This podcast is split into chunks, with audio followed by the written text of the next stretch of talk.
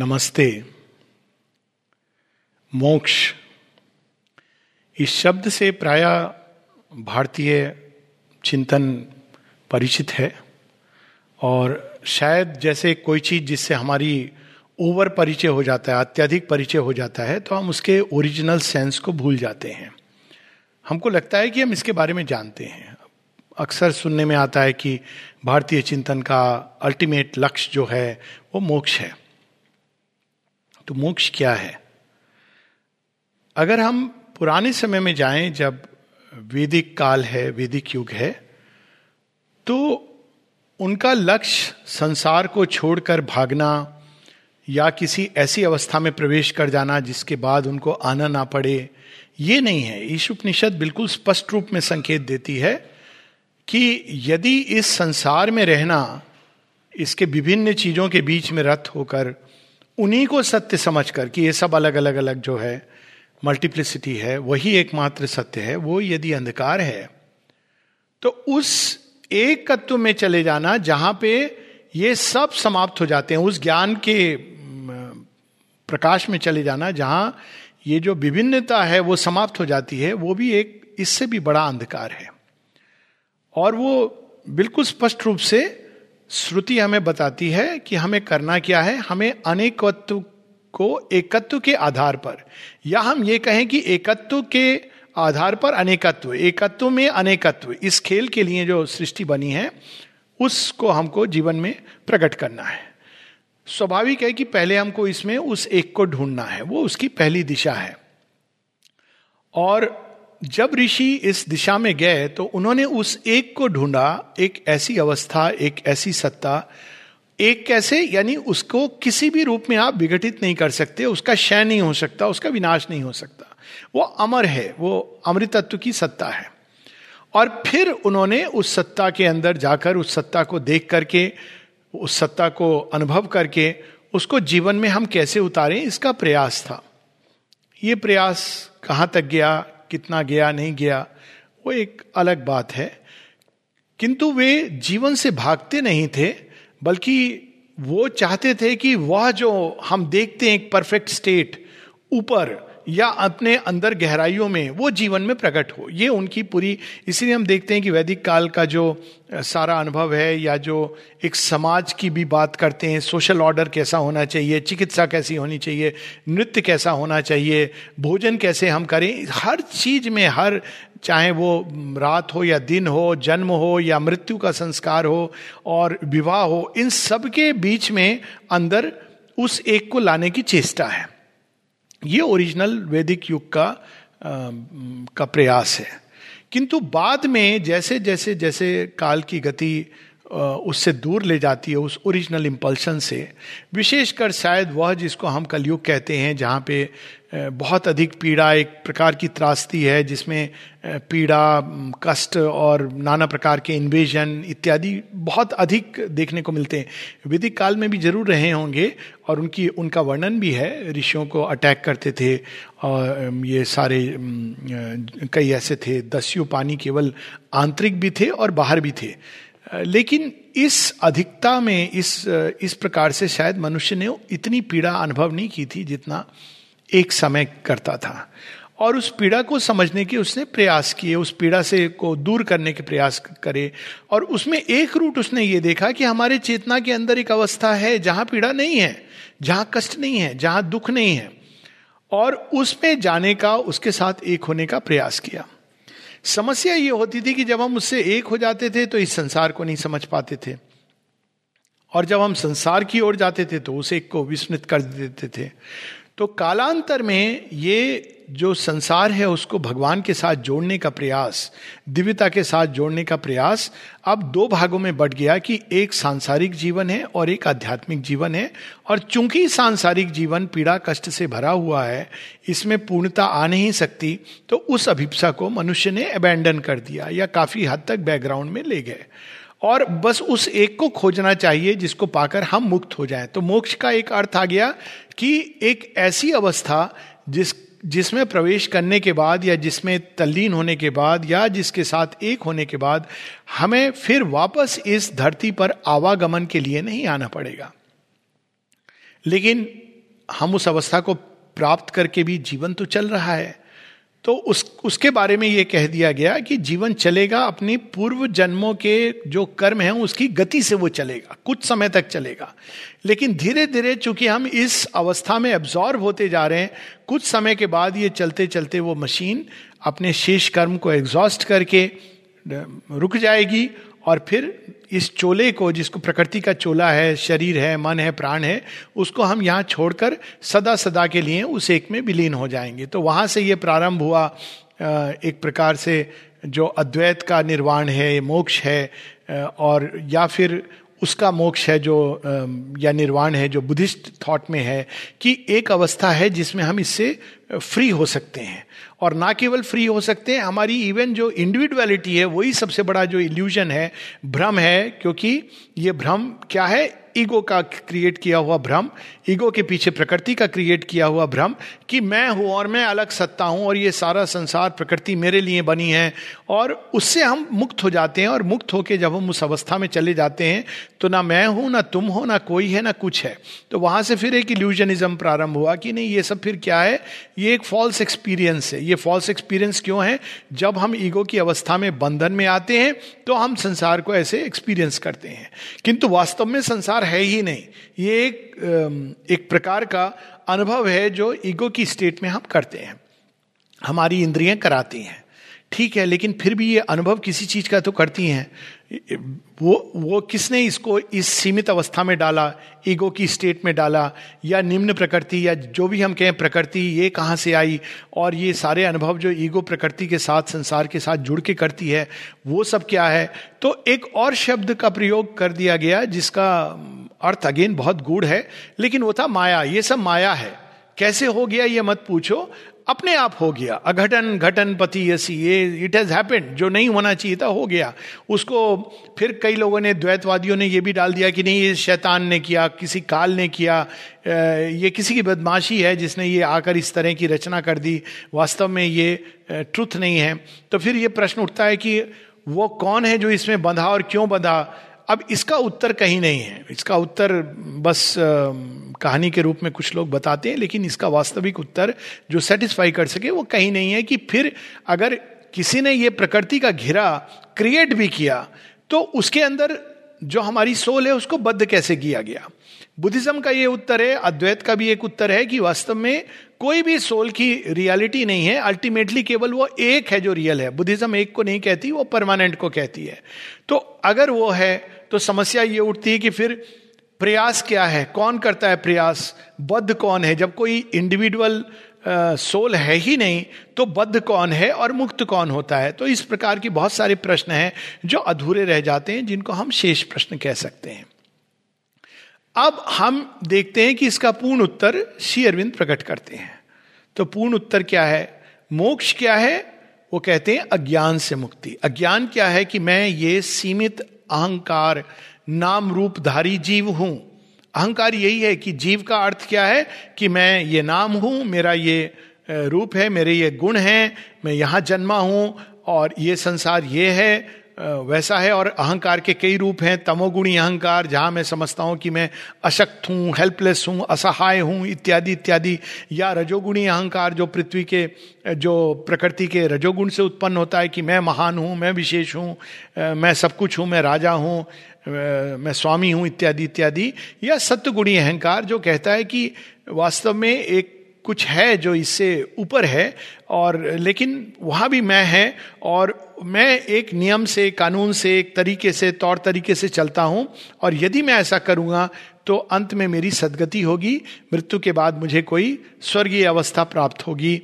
या हो सकता है कि एक समय आएगा जब इस सत्य गुण से बाहर निकलकर मैं मोक्ष निर्वाण को प्राप्त करूँगा। तो ये धारणाएँ एक एक प्रकार से आई। तो मुक्ति क्या है, मोक्ष क्या है? मोक्ष है इस त्रिगुणात्मक बोध से बाहर आना। यानी पहली, पहला मोक्ष का अर्थ यह है कि मैं इस नाम रूप के अतिरिक्त भी कुछ हूँ। अब यहाँ पे शेरविंद चैत्य सत्ता का कंसेप्शन नहीं है, अनुभव है, उसकी बात करते हैं। कंसेप्शन कुछ भी नहीं है, किंतु मानव मन के लिए प्रारंभ में ये कंसेप्शन होता है। यानी इस अहंकार रूपी फ्रेमवर्क के पीछे एक रियल इंडिविजुअल सोल है। इसी की बात श्री कृष्ण भी करते हैं मल्टीप्लिसिटी ऑफ़ सोल्स की बात करते हैं, वैष्णव में भी धर्म में भी इसको माना गया है। तो एक पूरी विचारधारा है जिसमें इंडिविजुअल सोल को माना गया है। और श्री अरविंद उसी विचारधारा, उसी अनुभव को, का फिर से कंफर्म करते हैं कि एक इंडिविजुअल सोल है जो इस ईगो सेल्फ इस नाम रूप से बंधे हुए, जो नेचर का कंस्ट्रक्शन है ईगो सेल्फ नेचर कैसे कंस्ट्रक्ट करती है ईगो सेल्फ नेचर तो विशाल है, लेकिन ईगो सेल्फ क्या करता है? उसकी कुछ गतियों को पकड़ लेता है। और कहता है, ये मैं हूँ। एक भ्रम है, जैसे कोई ये कहे बे ऑफ़ बंगाल पे खड़ा होकर, ये मेरा समुद्र है। वास्तव में समुद्र किसी का नहीं है, लेकिन वो ये मेरा समुद्र है, और उसी प्रकार से ये मेरी भूमि है। वास्तव में भूमि किसी की नहीं है। तो इस प्रकार से नेचर कंस्ट्रक्ट करती है, ये भाव कि ये मेरा है और ये मैं हूँ, और फिर उसको अधिकृत करके हम उससे आइडेंटिफाइड हो जाते हैं, यानी जो हमारे पीछे जो ट्रू सेल्फ है सोल है चैत्य सत्ता है, वो उस सीमित प्रकृति के साथ आइडेंटिफाइड हो जाती है और ये समझती है कि मैं ये हूँ। जब वो ये समझती कि मैं ये हूँ तो ये सीमित सत्ता हूँ तो हम कह सकते हैं कि वो ईगो के साथ आइडेंटिफाइड है। लेकिन वो चाहे तो स्वयं को इसके पीछे करके एक, साक्षी भाव जो सभी योगों में आता है, गीता में इसका काफ़ी श्री कृष्ण बहुत विस्तार से बताते हैं। तो वो साक्षी भाव करके ये जान सकती कि मैं ये नहीं हूँ। अगर वो इस तरह से अपनी प्रकृति को देखे, उसकी नानाविध तरंगों को देखे, तमोगुण, रजोगुण, सत्वगुण जो उठते हैं, विचारों को देखे, भावों को देखे, लेकिन उसमें बहे ना तो धीरे धीरे वो दृष्टा ये जानने लगता है कि ये प्रकृति है और इसके पीछे मैं दृष्टा हूँ। दृष्टा कौन हूँ? प्रारंभ में वास्तव में वो माइंड का ही एक पार्ट होता है और कभी कभी लोग वहाँ रुक जाते हैं। लेकिन हम उसके और गहराई में जाएँ तो दृष्टा को दृष्टि कहाँ से आती है तो हम देखेंगे कि वास्तव में there is a true soul within us अब उसको प्राप्त करने के अनेकों तरीके हैं। एक तरीका है कि हम अपने मन, प्राण, बाहर की जो रेस्टलेस एक्टिविटीज़ हैं, उसको जितना हम क्वाइट करेंगे, शांत करेंगे, उतना वो ट्रू सेल्फ हमारा बाहर आएगा। ईगो की पकड़ हम जितनी कमज़ोर करेंगे, समता के अभ्यास के द्वारा, निष्काम कर्म के द्वारा, अपने आप वो ट्रू सेल्फ बाहर आएगा, क्योंकि वो है, वो कहीं नहीं गया है, लेकिन ढका हुआ है। जैसे बादलों से सूर्य ढक जाता है, या जैसे अग्नि ढक जाती है, उसके ऊपर खूब सारा धुआँ या धूल हो लेकिन अंदर में वो रहती है, उसी प्रकार से ट्रू सेल्फ हमारा उस प्रकाश की तरह है, जो ढक जाता है प्रकृति के आवरण से, लेकिन वो कभी समाप्त नहीं होता है। अगर हम ये बाहर की चेतना को थोड़ा शांत करें, स्थिर करें, समता का अभ्यास करें, निष्काम कर्म करें क्वाइटनिंग की प्रैक्टिस करें तो अपने आप ट्रू सेल्फ को पाएँगे। अगर इसको और इंटेंसिफाई करना है तो सीमा बताती है इंटीरियोराइजेशन की प्रोसेस वो कहाँ है? हृदय के केंद्र में है। यानी हमारी सत्ता का जो केंद्र है, वास्तव में हृदय के अंदर है। इसीलिए हम नमस्कार करते हैं तो हृदय के ऊपर हाथ जोड़कर करते हैं, माथे के ऊपर नहीं, पेट के ऊपर नहीं, क्योंकि वो ट्रू सेल्फ का एक संकेत है जो इंट्यूटिवली हम लोग जानते हैं। तो अगर हम उसके भीतर जाएँ तो हम ट्रू सेल्फ को प्राप्त करेंगे। जैसे ही हम इस ट्रू सेल्फ को जान लेते हैं, उसके साथ एक हो जाते हैं, तब हम उस एक्टर की तरह हैं, जो अलग अलग रोल तो एज्यूम करता है, लेकिन वो मुक्त है, वो जानता है कि आज मैं ये बना हूँ देवदत्त बना हूँ कल मैं विश्वमित्र बनूँगा आज मैं विलेन बना हूँ, कल हीरो बनूँगा, या परसों एक इनसिग्निफिकेंट रोड साइड एक्टर बनूँगा, लेकिन मैं इससे भिन्न हूँ। और वो रोल को अच्छी तरह प्ले करता है, क्योंकि वही उसी के लिए उसको उसमें जॉय आता है, वो उसका स्वधर्म है। लेकिन वो जानता है कि ये एक सीमित सत्ता है, ये एक सीमित रोल है जो मैं कर रहा हूँ, वास्तव में मैं ये नहीं हूँ। जब हम ये जान जाते हैं तो हम ये भी जान जाते हैं कि ये रोल मैंने स्वेच्छा से स्वीकार किया है। वास्तव में किसी ने मुझे बद्ध नहीं किया। मैंने स्वयं अपने आप को प्रकृति के साथ बद्ध किया है। कोई आ, माया या काल या किसी को लाने की आवश्यकता नहीं है। सोल ने स्वयं ये एडवेंचर चुना है ये बद्ध अवस्था चुनी है।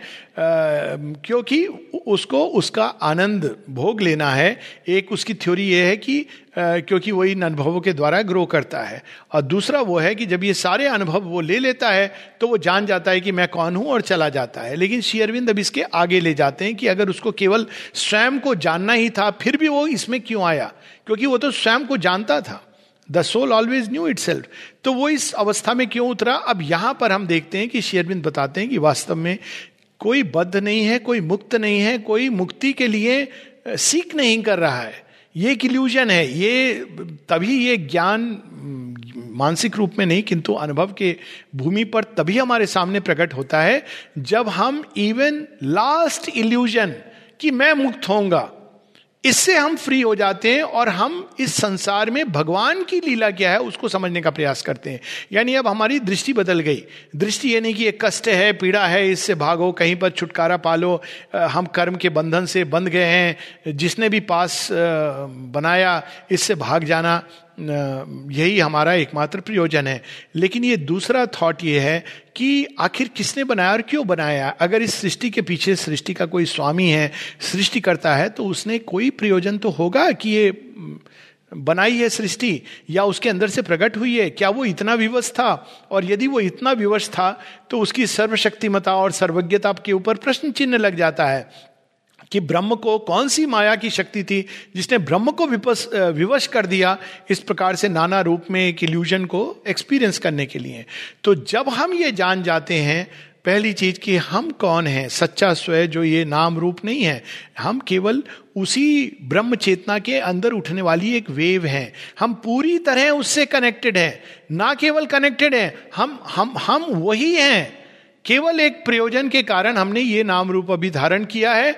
कल एक दूसरा नाम रूप हम धारण करेंगे, बल्कि उसका नेक्स्ट जो रियलाइजेशन है, उस इंडिविजुअल सेल्फ के बाद यूनिवर्सल सेल्फ का, कि वास्तव में हम ही हैं जो नाना रूप धारण करते हैं, लेकिन वो हम ये सीमित सत्ता नहीं है।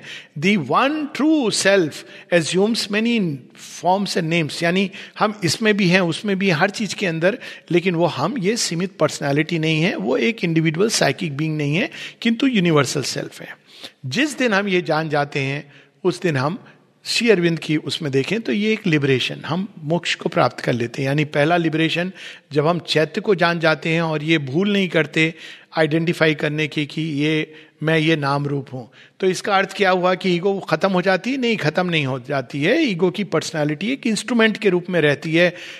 अब वो इस प्रकार से रहती है, मानो सांप का विषदंत टूट गया और वो केवल एक नाचने के लिए, जैसे कई लोग होते थे जो सांप को सपेरे नचाते हैं।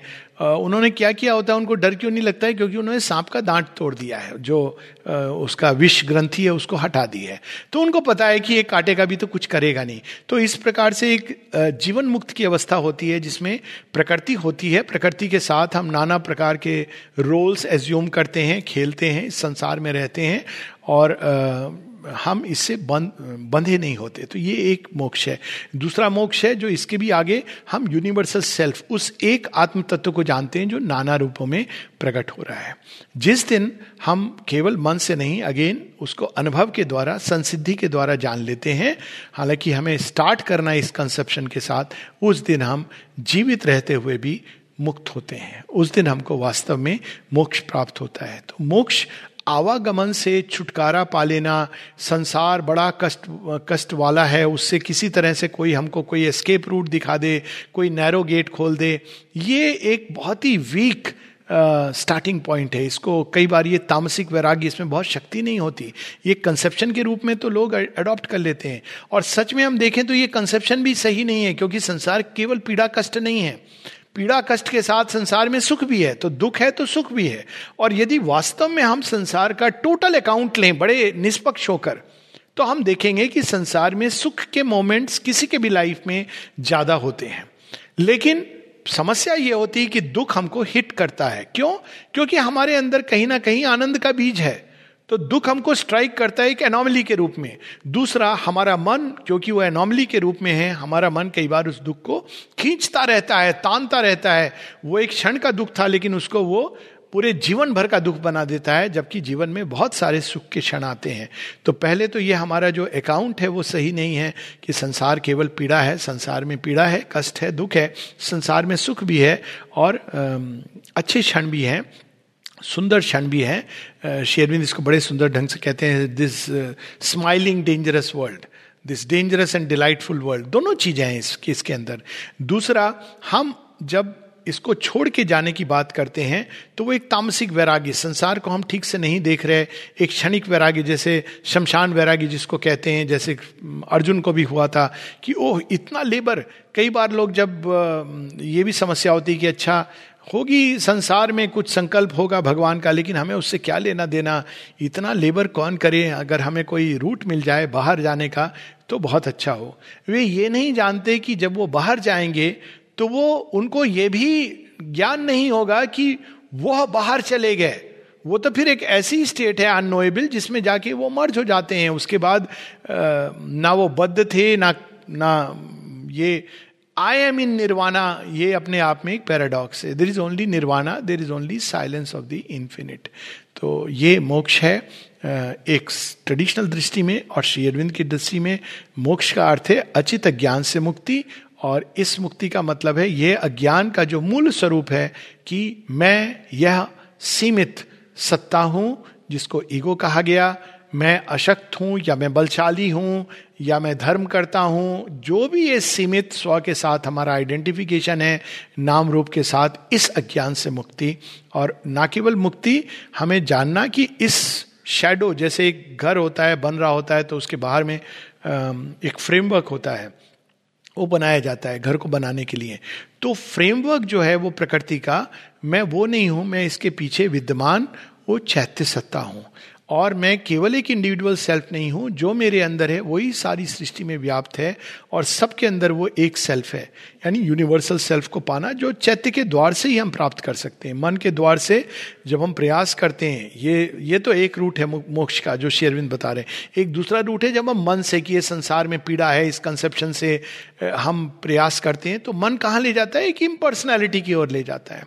तो जो भी इस संसार को एक पीड़ा, कष्ट, दुख कर्मों का फेरा और जब जन्म जन्म का फेरा जब वो भगवान को प्राप्त करते हैं तो भगवान की उस निर्वैयक्तिक सत्ता को प्राप्त करते हैं, जो एक फॉर्मलेस एसेंस है। क्योंकि वो फॉर्म का सीक्रेट नहीं समझ पाए नाम रूप का सीक्रेट नहीं समझ पाए, और वो इससे कुछ लेना देना नहीं चाहते हैं। लेकिन जो ये मानते हैं कि नाम रूप में भी एक सत्य है हम नहीं जानते, लेकिन कुछ सत्य है। तो वो कहते हैं, भगवान की लीला है, माया नहीं है, लीला है। तो वो जब प्राप्त करते हैं तो वो डिवाइन बीइंग को प्राप्त करते हैं। ये गीता में हम देखते हैं इस प्रकार की मुक्ति, कि वो एक इम्पर्सनल ब्रह्म चेतना को नहीं, बल्कि ब्रह्म चेतना के परे जो पुरुषोत्तम है, वो उनको प्राप्त करते हैं और उनके साथ वो एक हो जाते हैं। यानी उनकी इंडिविजुअलिटी समाप्त नहीं होती है, लेकिन इंडिविजुअल सोल सदा जा करके उनके अंदर निवास करती है और आनंद में रहती है। तो ये दो प्रकार के मोक्ष हैं या तीन प्रकार के मोक्ष हैं। पहला, जिसमें हम माइंड के द्वारा आगे बढ़ते हैं और माइंड हमारे अंदर के चैत्य को खींचकर वापस इम्पर्सनल ब्रह्म में डिसॉल्व कर देता है। दूसरा, जब हम हृदय के मार्ग से, कर्म के मार्ग से, गीता के त्रिमार्ग से हम उस ईश्वर को, परमेश्वर को, जो ब्रह्म के पार हैं, जिनसे ब्रह्म का भी, उन्हीं की, उन्हीं का एक एक रूप है जो बेसिस है इस सृष्टि का, और हम उन, उनमें जाकर एक हो जाते हैं। और तीसरा, जहाँ हम इस अज्ञान से मुक्त हो जाते हैं कि हम ये अहंकार हैं, ये प्रकृति है, ये सृष्टि है, बल्कि हम अपने सच्चे स्व को जान लेते हैं। और यहाँ से मार्ग खुलता है शेयरविंद के योग का, जिसकी बात हम लोग इसके पश्चात करेंगे। नमस्ते।